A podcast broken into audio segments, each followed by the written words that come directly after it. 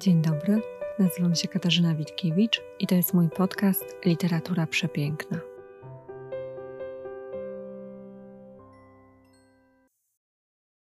Przychodzę dzisiaj do Państwa z bardzo aktualnym tematem. Zainspirowały mnie do tego dyskusje literackie i okołoliterackie wokół kilku ostatnich debiutów, ale nie tylko debiutów, i ich wspólnym mianownikiem jest to, że krążą one wokół autofikcji, a więc takiego gatunku literackiego, w którym podmiot zostawia wiele tropów autobiograficznych, przez które my, czytelnicy, utożsamiamy podmiot z autorem książki, a więc wierzymy, że on w tej książce mówi o sobie. To tak w dużym skrócie, jeszcze będę do tego wracać i to rozwijać. Szkopuł polega jednak na tym, że z jakiegoś dziwnego powodu młode pokolenie autorów uznało, że pisanie o sobie jest łatwą gwarancją sukcesu. Dlaczego łatwą? Dlatego, że nawet jeśli książka okaże się beznadziejna, to nikomu nie będzie wolno jej skrytykować, bo przecież nie można krytykować cudzego życia, samopoczucia czy chorób. Jeśli słuchacie Państwo tego podcastu, to prawdopodobnie interesujecie się literaturą i pewnie już trafiliście na tego typu książki. To nie muszą być debiuty. Czasem jest tak, że autor lub autorka wydaje trzy książki z rzędu i wszystkie są o tym samym, wszystkie krążą wokół autofikcji. Ja nie chcę tutaj ich wymieniać, bo one i tak raczej nie przetrwają próby czasu, a poza tym za tydzień albo dwa na pewno powstaną kolejne. Pytania, jakie stawiam sobie w tym odcinku, są trzy. Po pierwsze, czy takie książki można oceniać, a jeśli tak, to w jaki sposób? Po drugie, skąd ten zalew autofikcji? I po trzecie, jak pisać autofikcję, by zachwycić czytelnika? I tutaj powiem trochę o Jerzym Pilchu, bo szkoda mojego i Państwa czasu na omawianie słabych książek, a Pilch jest zawsze dobrym wyborem. I zacznijmy po kolei pytaniem, czy autofikcję można oceniać. Otóż można i trzeba. I na tym właściwie mogłabym poprzestać. Książka jest autonomicznym tworem i gdy autor decyduje się na wyciągnięcie tej książki z szuflady i wydanie jej, czyli wypuszczenie w obieg rynkowy, to musi liczyć się z tym, że od tego momentu książka jest produktem, a produkt każdy konsument, czyli w tym wypadku czytelnik, ma prawo ocenić. I nie ma żadnego znaczenia, czy to jest reportaż, czy to jest powieść obyczajowa, dramat, czy właśnie autofikcja. Książka to książka i my, jako czytelnicy, mamy prawo ocenić taką książkę wedle naszej wiedzy i naszego gustu. Koniec, kropka. I absolutnie nie można się tutaj dać łapać w takie szantaże emocjonalne, stosowane teraz nader często, które polegają na tym, że w odpowiedzi na krytykę literacką, albo jeszcze zanim krytyka zabierze głos, autor pisze, że złe recenzje będą powodować w nim smutek, albo przez takie recenzje nie będzie chciało mu się żyć. Jak ktoś nie umie przyjąć krytyki, to nie powinien pisać książek, a nie robić tego typu zagrania. Warto też tutaj pamiętać o jeszcze jednej rzeczy. Książka wymaga wysiłku obu stron, i autora, i czytelnika. I to nie jest prawdą, że wysiłek autora zawsze jest większy, bo czytanie książki i czytanie jej ze zrozumieniem nie jest tylko tym momentem, w którym my mamy książkę przed nosem i deszyfrujemy te ciągi liter, tylko jest procesem, który trwa wiele lat. I to są te lata, w których gromadziliśmy naszą czytelniczą wiedzę, w których rozwijaliśmy nasze kompetencje. I na przykład to, że ja dzisiaj potrafię zachwycić się dobrym debiutem i od razu rozpoznać w nim ten dobry debiut, to jest efektem tego, że ja czytam książki od ponad 25 lat i że przez 10 lat studiowałam literaturę, a nie dlatego, że akurat wstałam i mam dobry dzień. A dobre debiuty się zdarzają. Weźmy na przykład Synu jesteś kotem, to jest książka Katarzyny Michalczak. Książka należąca też do nurtu autobiograficznego, a przy tym książka naprawdę dobra. Pisałam o niej zresztą na swoim Instagramie. Czyli można? Można. Tylko tak jak powiedziałam, to jest wysiłek. I w związku z tym idealna sytuacja czytelnicza zakłada, że wysiłek pisarza i wysiłek czytelnika są współmierne, czyli że są na podobnym poziomie. Więc dobre książki trafiają na dobrych czytelników, słabe do słabych, wszyscy są zadowoleni. I tak byłoby w idealnym świecie. No ale świat nie jest idealny. Na każdym kroku mamy jakieś przykre pułapki. Raz jest to marcepanowa czekoladka Mercy, a innym razem słaba proza udająca prozę ambitną. I gdy taka proza w przebraniu trafi do osoby znającej się na literaturze, to ona nie zostawi na niej suchej nitki i będzie miała rację. Więc jeżeli kiedykolwiek staniecie Państwo przed dylematem, czy możemy sobie pozwolić na ocenienie książki o depresji, jeśli uważamy, że ta książka jest słaba, to odpowiadam tak. I zróbmy to, bo ten wysiłek jest potrzebny. Więc jeżeli ktoś chce pisać książki o czymkolwiek i chce, żeby one były uznane za dobre książki, to powinien o tym wysiłku pamiętać.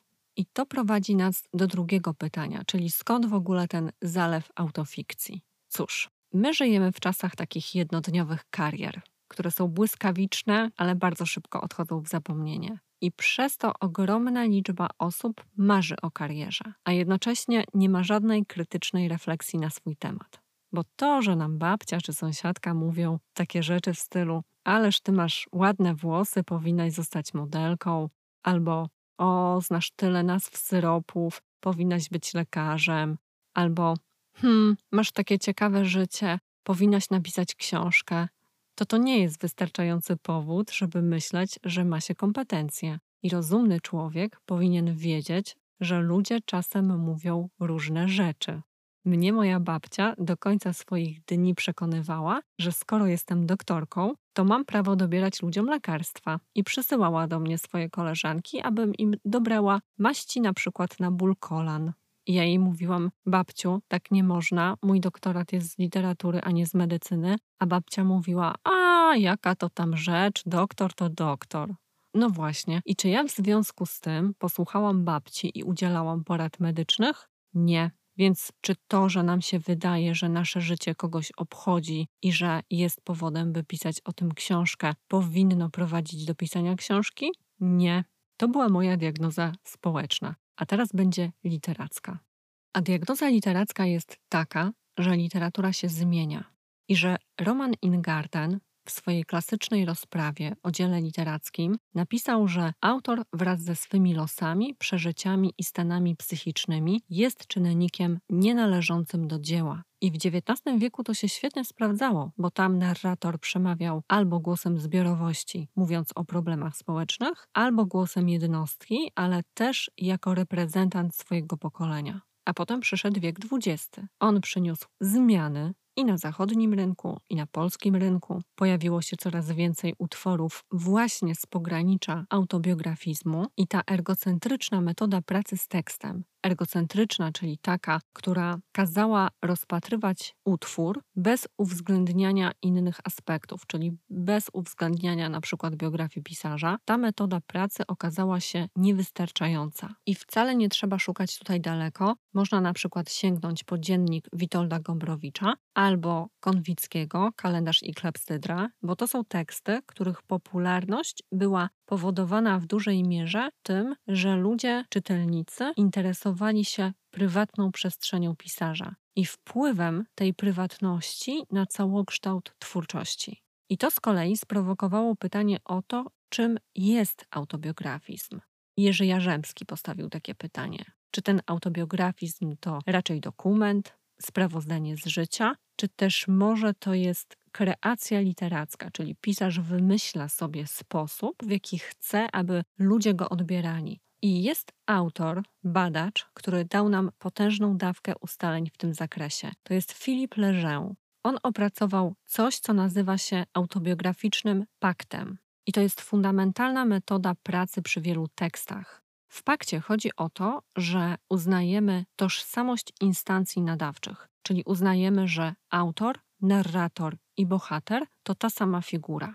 To, czy nam się będą zgadzać, czy nie będą nam się zgadzać fakty biograficzne, ma tutaj mniejsze znaczenie. Kluczowy jest ten pakt, który autor z nami zawiera. I w tej nowej prozie, od której zaczęłam, zachodzi właśnie taka sytuacja, że autorzy i autorki puszczają do nas oko albo wprost nam mówią, że te książki są wzorowane na ich życiorysach albo że garściami z nich czerpią. Tylko ja nie do końca wiem, czy oni robią to świadomie, jakby nawiązując do tego nurtu, czy robią to tylko po to, żeby mieć alibi, żeby później nikt nie powiedział, że to jest złe. To już musicie Państwo ocenić sobie sami, biorąc te książki, albo jeszcze lepiej, nie biorąc tych książek w ogóle do rąk.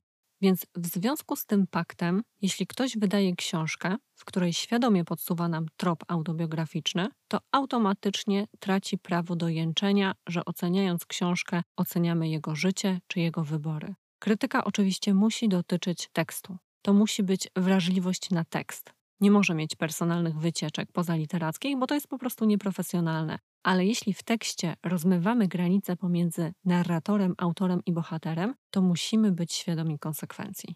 I te strategie autobiograficzne mogą być różne. To jest zresztą bardzo duży temat, o tym bardzo dużo i naprawdę interesująco pisała Małgorzata Czermińska. Może kiedyś zrobię o tym oddzielny podcast, ale to musicie mi Państwo dać znać, czy w ogóle Was teoria literatury interesuje, czy raczej skupić się na konkretnych książkach bo ja lubię mówić i o tym, i o tym, a chciałabym pokryć się z Państwa oczekiwaniami. Ten temat zresztą jest mi bardzo bliski, temat tekstów autobiograficznych i tych przesunięć też, jeśli chodzi o autofikcję, bo to jest temat mojego doktoratu, spędziłam nad tym wiele lat, przyglądałam się wszystkim tym strategiom. Nas najbardziej będzie interesować dzisiaj strategia wyzwania, której autor rzuca wyzwanie czytelnikowi i prowadzi z nim ciągłą grę. I takie wyzwanie rzuca nam proza Jerzego Pilcha, pisarza uchodzącego za naczelnego alkoholika, gawędziarza, kobieciarza. I to się stało dzięki właśnie autokreacji. Jerzy Pilch w ogóle się z tym nie krył, że ma swoje sprawdzone, ulubione tematy, że cały czas bierze je na warsztat i że robi to bardzo świadomie. On zresztą sam w jednym z wywiadów powiedział o sobie takie słowa, to jest początek cytatu: Dziś wiem, że jestem raczej autorem jednej książki, że piszę cały czas to samo i że cały czas obracam się wewnątrz jednego gatunku literackiego. A w innym wywiadzie Pilch z taką właściwą sobie zuchwałością powiedział, że zawsze i właściwie we wszystkich dziedzinach byłem outsiderem, na przykład jakieś 80% wódki sam wypiłem w życiu, ja uwielbiałem sam te wszystkie wywiady, też sesje zdjęciowe, które towarzyszą tym wywiadom. Nie wiem, czy Państwo kojarzycie te zdjęcia. Jerzy Pilch zawsze miał na nich taką zafrasowaną minę. Nie do końca wiadomo, czym zafrasowaną. Cała ta otoczka tylko umacniała to, co działo się wewnątrz tekstów Pilcha w kontekście autobiograficznym, bo Pilch często umieszcza swoich bohaterów w społeczności luterańskiej, z której się wywodzi. On pierwsze 10 lat życia spędził w Wiśle na Śląsku Cieszyńskim, w konserwatywnej religijności kościoła ewangelicko-augsburskiego, i wielokrotnie podkreślał, że to miało ogromny wpływ na jego literacką perspektywę.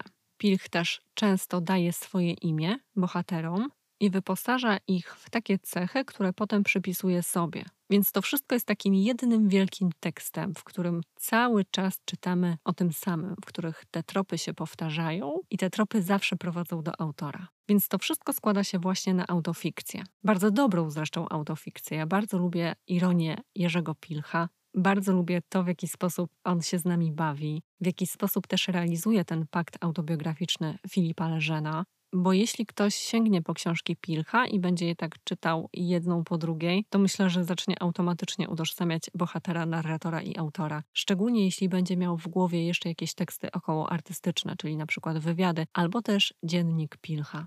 Dziennik Pilcha zresztą rozpoczyna się wspaniałym fragmentem, właśnie nawiązującym do tej społeczności luterańskiej. Przeczytam Państwu to pierwsze zdanie. Ono brzmi tak. W Wiśle, jak Pan Bóg przykazał, minus 14 stopni mrozu, plus 14 centymetrów śniegu. Można powiedzieć, zatrważająca luterska równowaga. I już widać nawet w tym zdaniu, że jest cały pilch taki ironiczny, zdystansowany i gombrowiczowski.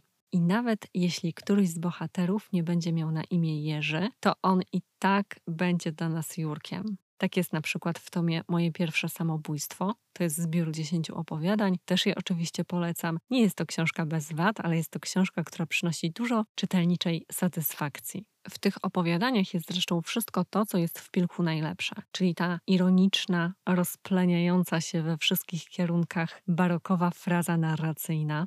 Widać tutaj bardzo dokładnie, że czytanie Biblii zrobiło swoje, bo fraza Pilcha jest niepodrabialna. Te barwne porównania, rozbudowane metafory, zwroty akcji, które są często absurdalne i oczywiście groteska. Pilch portretuje społeczność ewangelicką, w której jest zakorzeniony. To zakorzenienie daje mu też podwójną przewagę.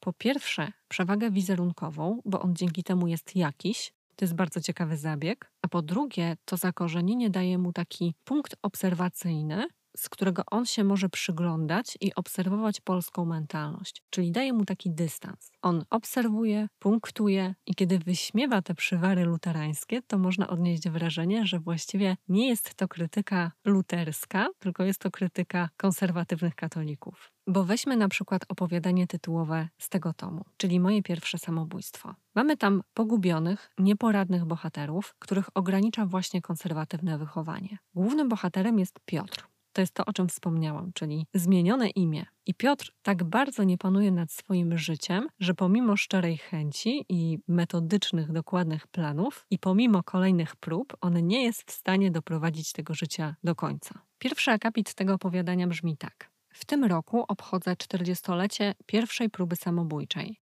Jak wyliczyłem, równo od 479 miesięcy próbuję się zabić i na skutek rozmaitych fatalizmów mi nie wychodzi. Miałem 12 lat, kiedy po raz pierwszy kłębiące się we mnie czarne myśli zmaterializowały się na tyle, że próbowałem wyskoczyć z piątego piętra. Było to w nocy. Starzy spali w drugim pokoju i głównym problemem nie był sam skok, ale bezszelestne wyjście na balkon tak, żeby ich nie zbudzić, zwłaszcza matki, bo stary sypiał trupim snem nie do obudzenia. I już się dowiadujemy, że Piotr bardzo się stara, ale nawet to mu nie wyjdzie, bo musi brać pod uwagę wszystkie okoliczności zewnętrzne. A on jest wychowany właśnie w społeczności luterańskiej i całe jego życie jest skażone obsesją śmierci. Jemu się wszystko z tą śmiercią kojarzy. I zasłonięte odpowiednio zasłony, i zapach kwiatów, i kazania księdza Kalinowskiego, w dodatku Piotr cały czas się boi, że ojciec w końcu zabije matkę. Ma też wrażenie, że wszyscy właściwie wokół umierają i dochodzi do wniosku, że najlepiej będzie też zejść z tego świata, a więc zaplanować własną śmierć, ale zaplanować ją porządnie, czyli jakby powiedział Pilch w sensie ścisłym. I ta ironia, która jest wyczuwalna nawet w tym, co powiedziałam, atakuje nas tutaj na każdym kroku. To jest ironia wielopoziomowa, która zaprasza czytelnika do podjęcia gry. Pierwszym przejawem tej ironii będzie już sam tytuł, bo przecież on się okaże efektowną elipsą, czyli nie pierwsze samobójstwo, a pierwsza próba samobójcza. Drugą odsłoną ironii będzie konstrukcja samego bohatera i wynikające z tego napięcia właśnie pomiędzy narratorem a autorem zewnętrznym. Dlatego, że my, czytając tę książkę, uruchamiamy nasz horyzont oczekiwań odbiorcy, czyli zakładamy, że pomimo tych mylących znaków, czyli na przykład tego, że bohater ma na imię Piotr, a nie Jerzy, my i tak kierujemy się w stronę rejestrów autobiograficznych, czyli po prostu oczekujemy, że za tym bohaterem kryje się sam autor. I my uruchamiamy naszą grę skojarzeniami, a narrator nam funduje kolejną formę ironii, ironię tekstową, która objawia się w kolejnych akapitach, w kolejnych dygresjach, w kolejnych fragmentach. Przeczytam Państwu taki fragment, w którym dostajemy opis ojca Piotra. Brzmi on tak. Szczerze mówiąc, stary, jako niski wzrostem, urodzony na Śląsku Cieszyńskim, niezbyt lotny, ale pracowity jak mrówka ewangelik, który w czasie wojny został wcielony do Wehrmachtu, a po wojnie wstąpił do partii, miał powody do licznych kompleksów. Nie sugeruję, że całe życie darem nie rozpaczał, że nie był urodzonym w Wilnie, wysokim, pełnym polotu i wszechstronnych uzdolnień, bezpartyjnym katolikiem, który w czasie wojny służył u Andersa, a po wojnie udał się na wewnętrzną emigrację. Tego nie sugeruję, ale niewątpliwie miał biedak za swoje. To jest koniec pierwszego cytatu, a za chwilę jest dalszy ciąg.